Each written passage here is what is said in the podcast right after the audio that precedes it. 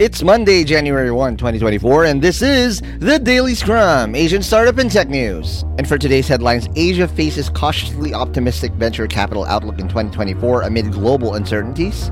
Monex Group acquires majority stakes in Canadian crypto pioneer 3iQ for $39.8 million.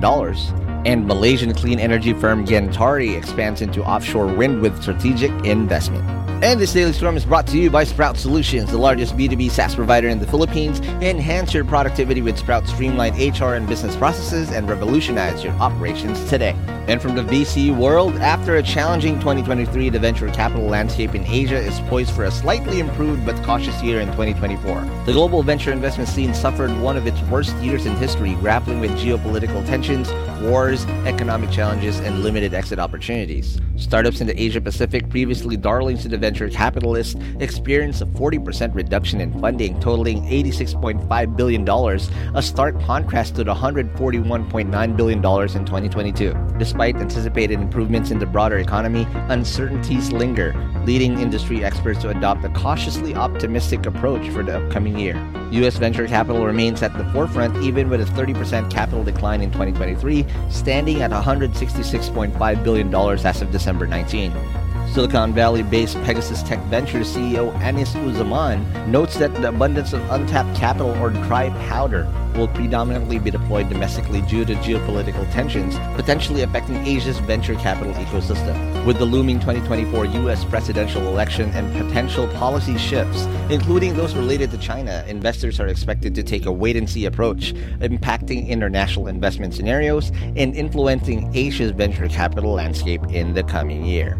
And from Japan, Japanese financial group Monex is set to acquire a majority stake in 3iQ Digital Holdings, a Canadian crypto asset management pioneer, for $39.8 million. Monex, known for its global online brokerage, crypto exchange, and asset management operations, aims to strengthen its asset management business and capture the growing crypto asset management needs of institutional investors and exchanges worldwide. 3iQ, licensed in Ontario, Canada, has been at the forefront of digital asset innovation, being North America's first to launch regulated exchange listed funds for Bitcoin and Ethereum. The company has continued to break new ground, introducing innovative products like staking capabilities within Ethereum ETF and industry's first comprehensive suite of crypto hedge fund managed accounts through their 3iQ Managed Account Platform or QMAP. This move is set to reshape the industry with 3iQ eager to collaborate with Monex Group, boosting offerings for institutional investors and creating a groundbreaking partnership to turbocharge their mission of being regulated, innovative digital asset products to a global investor base.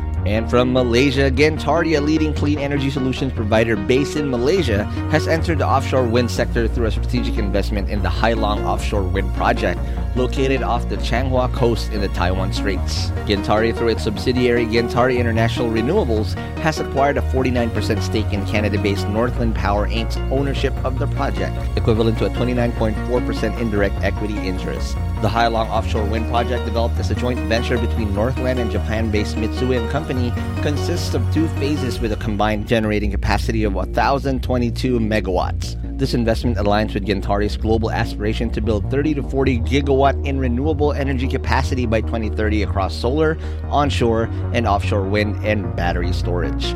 Once operational, Hai Long will be one of Asia's largest offshore wind facilities, contributing to Taiwan's renewable energy target of 15 gigawatt of offshore wind between 2026 and 2035. Gentari CEO Sushil Purohit stressed that this strategic partnership marks a significant milestone in the company's commitment to advance renewable energy and contribute to global net zero goals. And that's it for today's Daily Scrum. Follow us on Spotify, Apple Podcasts, or wherever you listen to podcasts. And to get all the links to the news that we've mentioned today, you can find them at thedailyscrum.hustleshare.com. And if you want to support HustleShare and doing content like this, please do subscribe at premium.hustleshare.com.